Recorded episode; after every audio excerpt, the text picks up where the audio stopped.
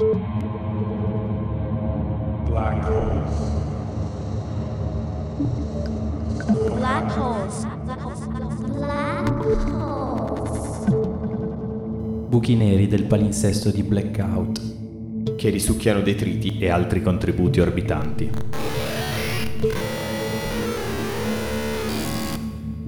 Cinema Underground, speciale su Claudio Caligari.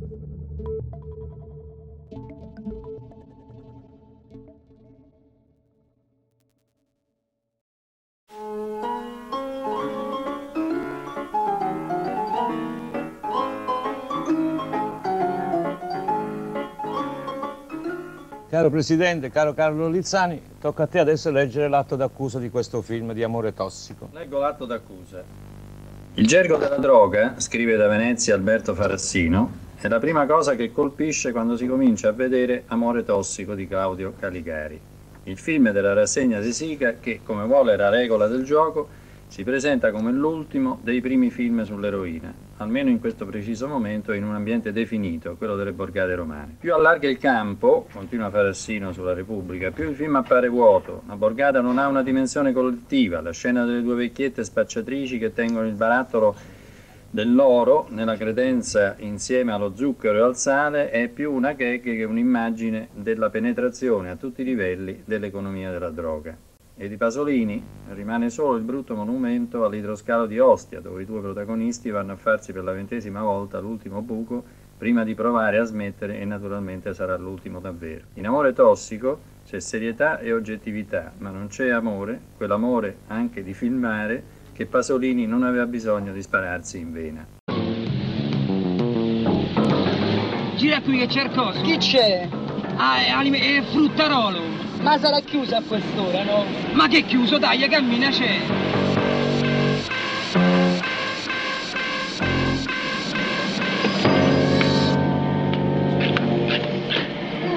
Non ce vai, No, dai. non ci vado. Dai, ma ci sei più presentato. No, cioè, dai. non mi pia, Ma no, cioè, no. Eh no, te dico, Cristo. Oddio.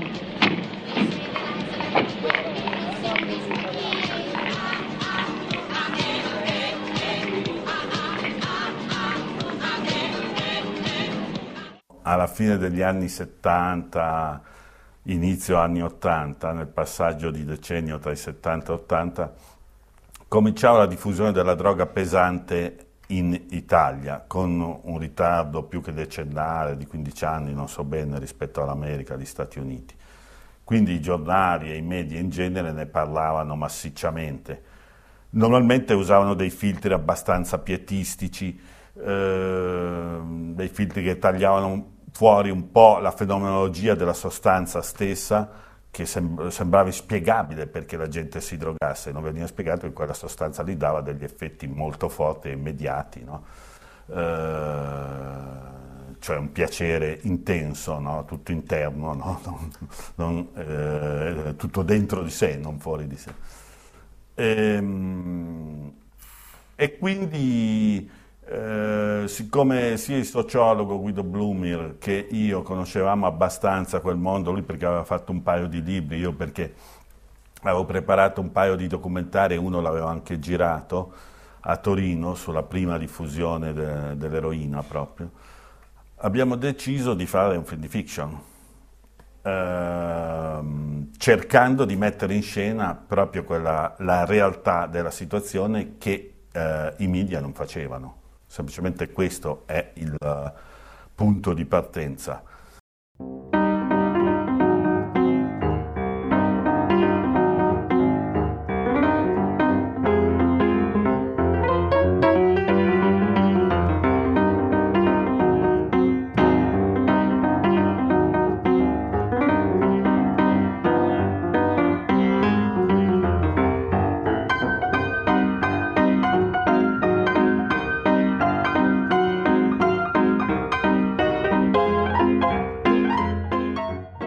Volta acquisito il materiale, io ho scritto la prima pagina, un piccolo soggetto, e abbiamo cominciato a dire a questi ragazzi che ci mediavano che volevamo fare un film e non solo una ricerca.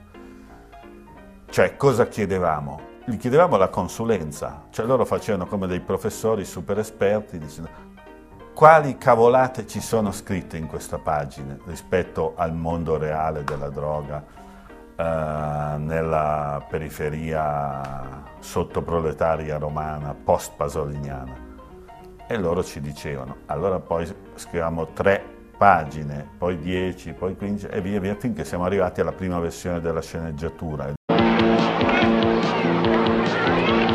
Ha già svoltato con qua la mignotta di Teresa. Ma andiamo a solo per cazzi nostri. Oh,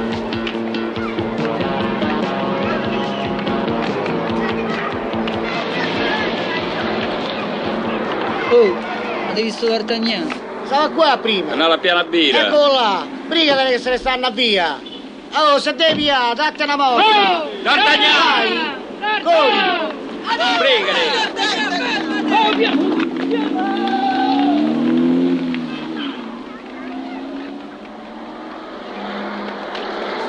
Tacci de sto bastardo! Cristo, madonna, aspetta che ritorni. Aspettiamo sto cazzo, aspettiamo, gli telefoniamo. Ma non c'è sta a casa. È uguale, c'è sta la madre, una masquilla.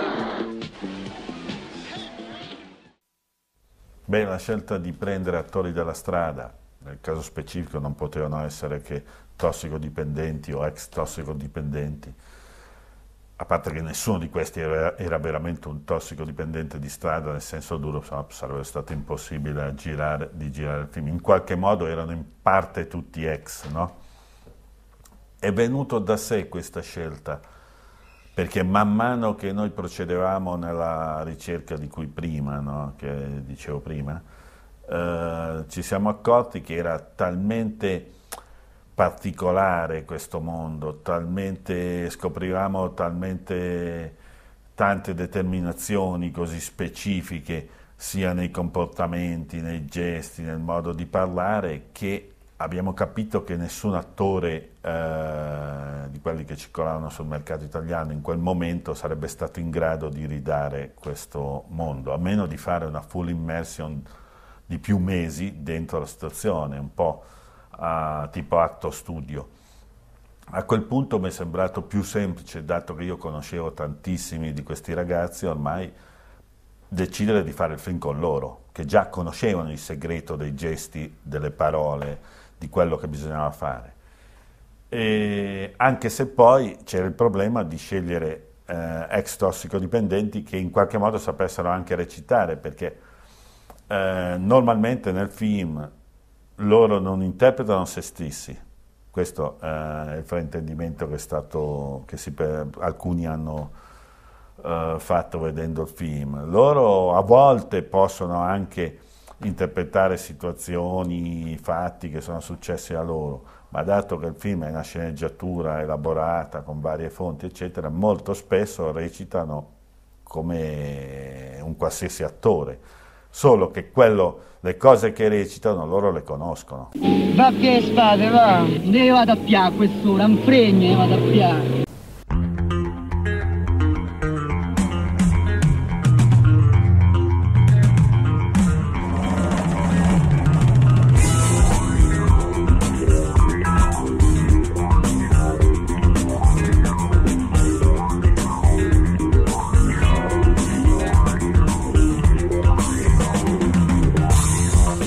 Film non si sarebbe potuto fare ed era giudicato un film che non sarebbe stato portato a conclusione perché si pensava che noi da pazzi totali avevamo scritturato dei tossicodipendenti il giorno prima. Scusa, vuoi fare un film?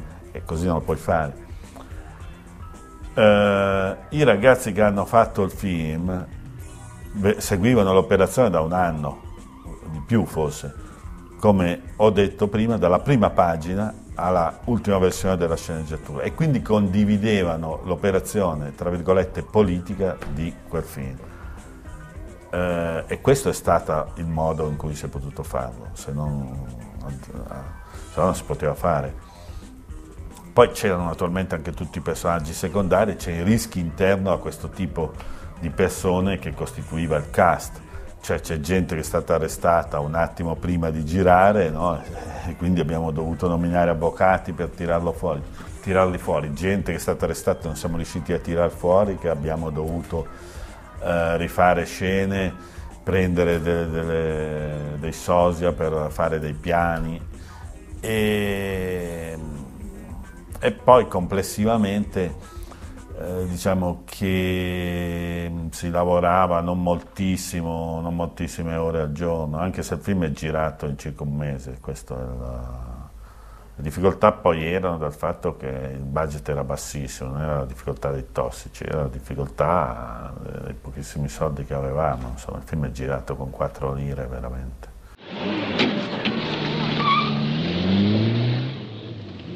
Dove andiamo a spertusare, Venazza? Facendo un film sull'eroina sorse subito il problema immediato, se mettavamo in scena no? eh, la, il momento in cui il tossicodipendente si inietta in vena l'eroina, come lo mettavamo in scena, no? se in campo lunghissimo oppure con piani più ravvicinati e quindi poi eh, scegliendo questa seconda ipotesi, perché con la prima ci sentivamo troppo ipocriti, no?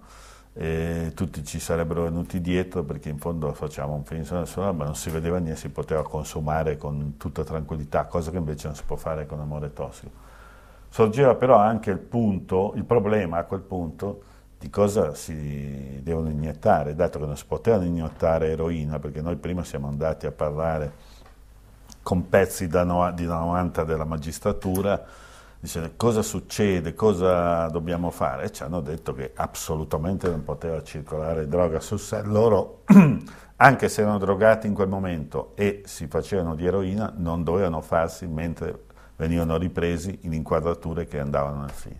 Questo è stato difficile convincerlo, soprattutto è stato difficile convincerli a farsi delle iniezioni in vena di sostanze neutre o addirittura disintossicanti, perché per esempio quando c'è l'iniezione che deve mimare il brown sugar e quindi è marroncina, il medico che seguiva il film suggerì una sostanza che non ricordo, un medicinale che non ricordo più, che in realtà era un epatoprotettore, un disintossicante.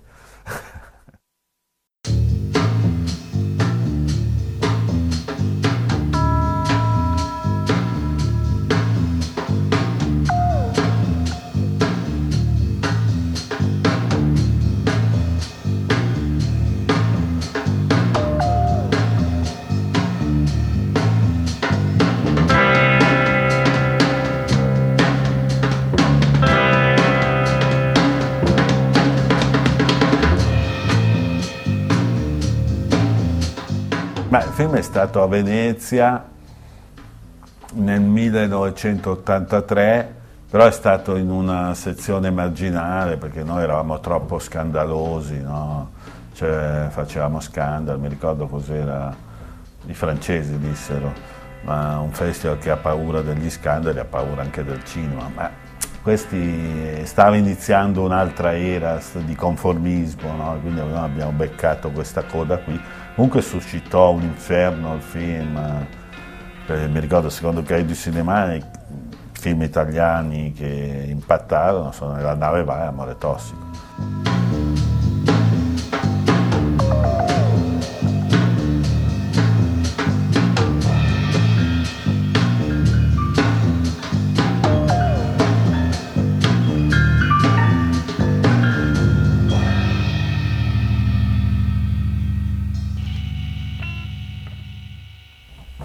La presenza di quei flashback eh, nel sottofinale del film, nel momento di massima drammaticità, quando la ragazza sta male, forse morirà, e mi è sembrato che con un meccanismo mentale il protagonista ricordasse, al contrario, un meccanismo contrario, ricordasse invece gli inizi felici, no?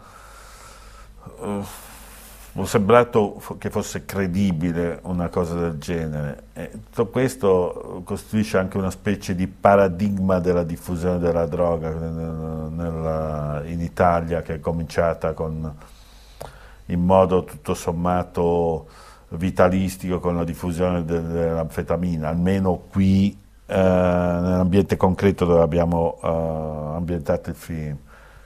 Non è cominciato con l'eroina, ma con sostanze di segno opposto, come l'anfetamina prima, la cocaina, eccetera, e successivamente la, l'eroina. E quindi con varie stazioni lui percorre un po' la storia che poi lo, l'ha portato a quella situazione drammatica dove sta in quel pronto soccorso e quindi c'è la, l'anfetamina, la giostra, le cose, come se andiamo a mille, spacchiamo, no? Con un contrasto violentissimo con la situazione eh, che sta vivendo.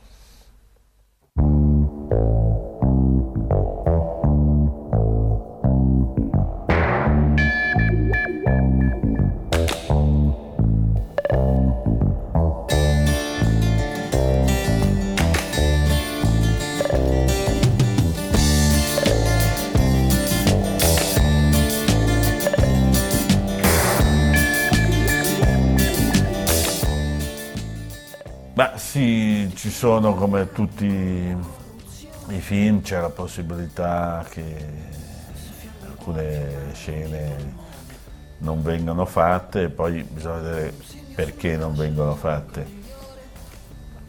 In questo film manca tutta la parte del carcere. Non lo so perché manca, se è stata una cosa voluta di censura preventiva perché è francamente strano, nel senso che era l'unica scenografia, intervento scenografico fatto nel carcere minorile, tutti i lavori erano fatti e non si è mai eh, andati, veniva sempre posticipata. Era una scena molto drammatica dell'arresto del protagonista che poi passava una notte con altri tossici, arrivava un tossico in stato di astinenza e stava male, non venivano soccorsi e questo ragazzo all'alba si impiccava, era presa una storia vera, successa e raccontata nei dettagli da persone che erano state carcerate insieme. No? All'alba questo lo trovavano impiccato, allora gridavano ancora di più, per tutto risultato arrivava una squadretta di secondini con i fazzoletti addosso sulla, sulla, faccia, prelevava il protagonista che protestava, lo portava in una cella cosiddetta liscia perché non c'è dentro niente e lo massacrava di botte. Naturalmente questo era abbastanza spiacevole per il sistema, raccontare questo non so come mai non si è mai girata. Così ho dovuto buttare tutte le scene di montaggio parallelo che eh, non stavano più in piedi, perché quello era il culmine de, della scena di galera. Prima c'era la, l'arrivo dentro Regina Celi eh, e poi la circolazione dell'eroina dentro il carcere e poi quella notte che chiudeva. In mezzo di volta in volta c'era un montaggio parallelo degli altri ragazzi del gruppo che erano rimasti fuori.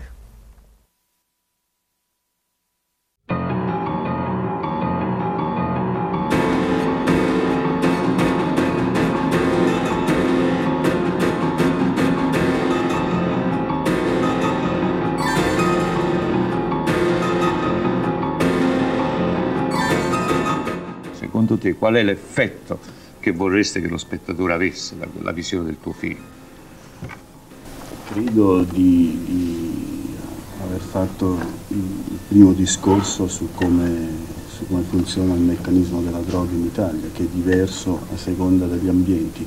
A me interessava particolarmente mettere in scena la tragedia storica che ha investito tutte le grandi periferie urbane, le borgate romane che, che sono film sono, stanno per tutte le periferie urbane, dove la droga è l'unico, l'unico consumo sostanzialmente concesso, che è diverso dall'uso della droga tra altri consumi in zone sociali più alte. Noi non avevamo il partito preso di, di usare personaggi reali, però abbiamo capito che per usare attori veri occorreva avere Bob De Niro o molti Bob De Niro che in Italia non esistono, cioè che avrebbero dovuto immergersi in questa rea- realtà per scoprire il segreto dei, dei gesti e dei, delle parole.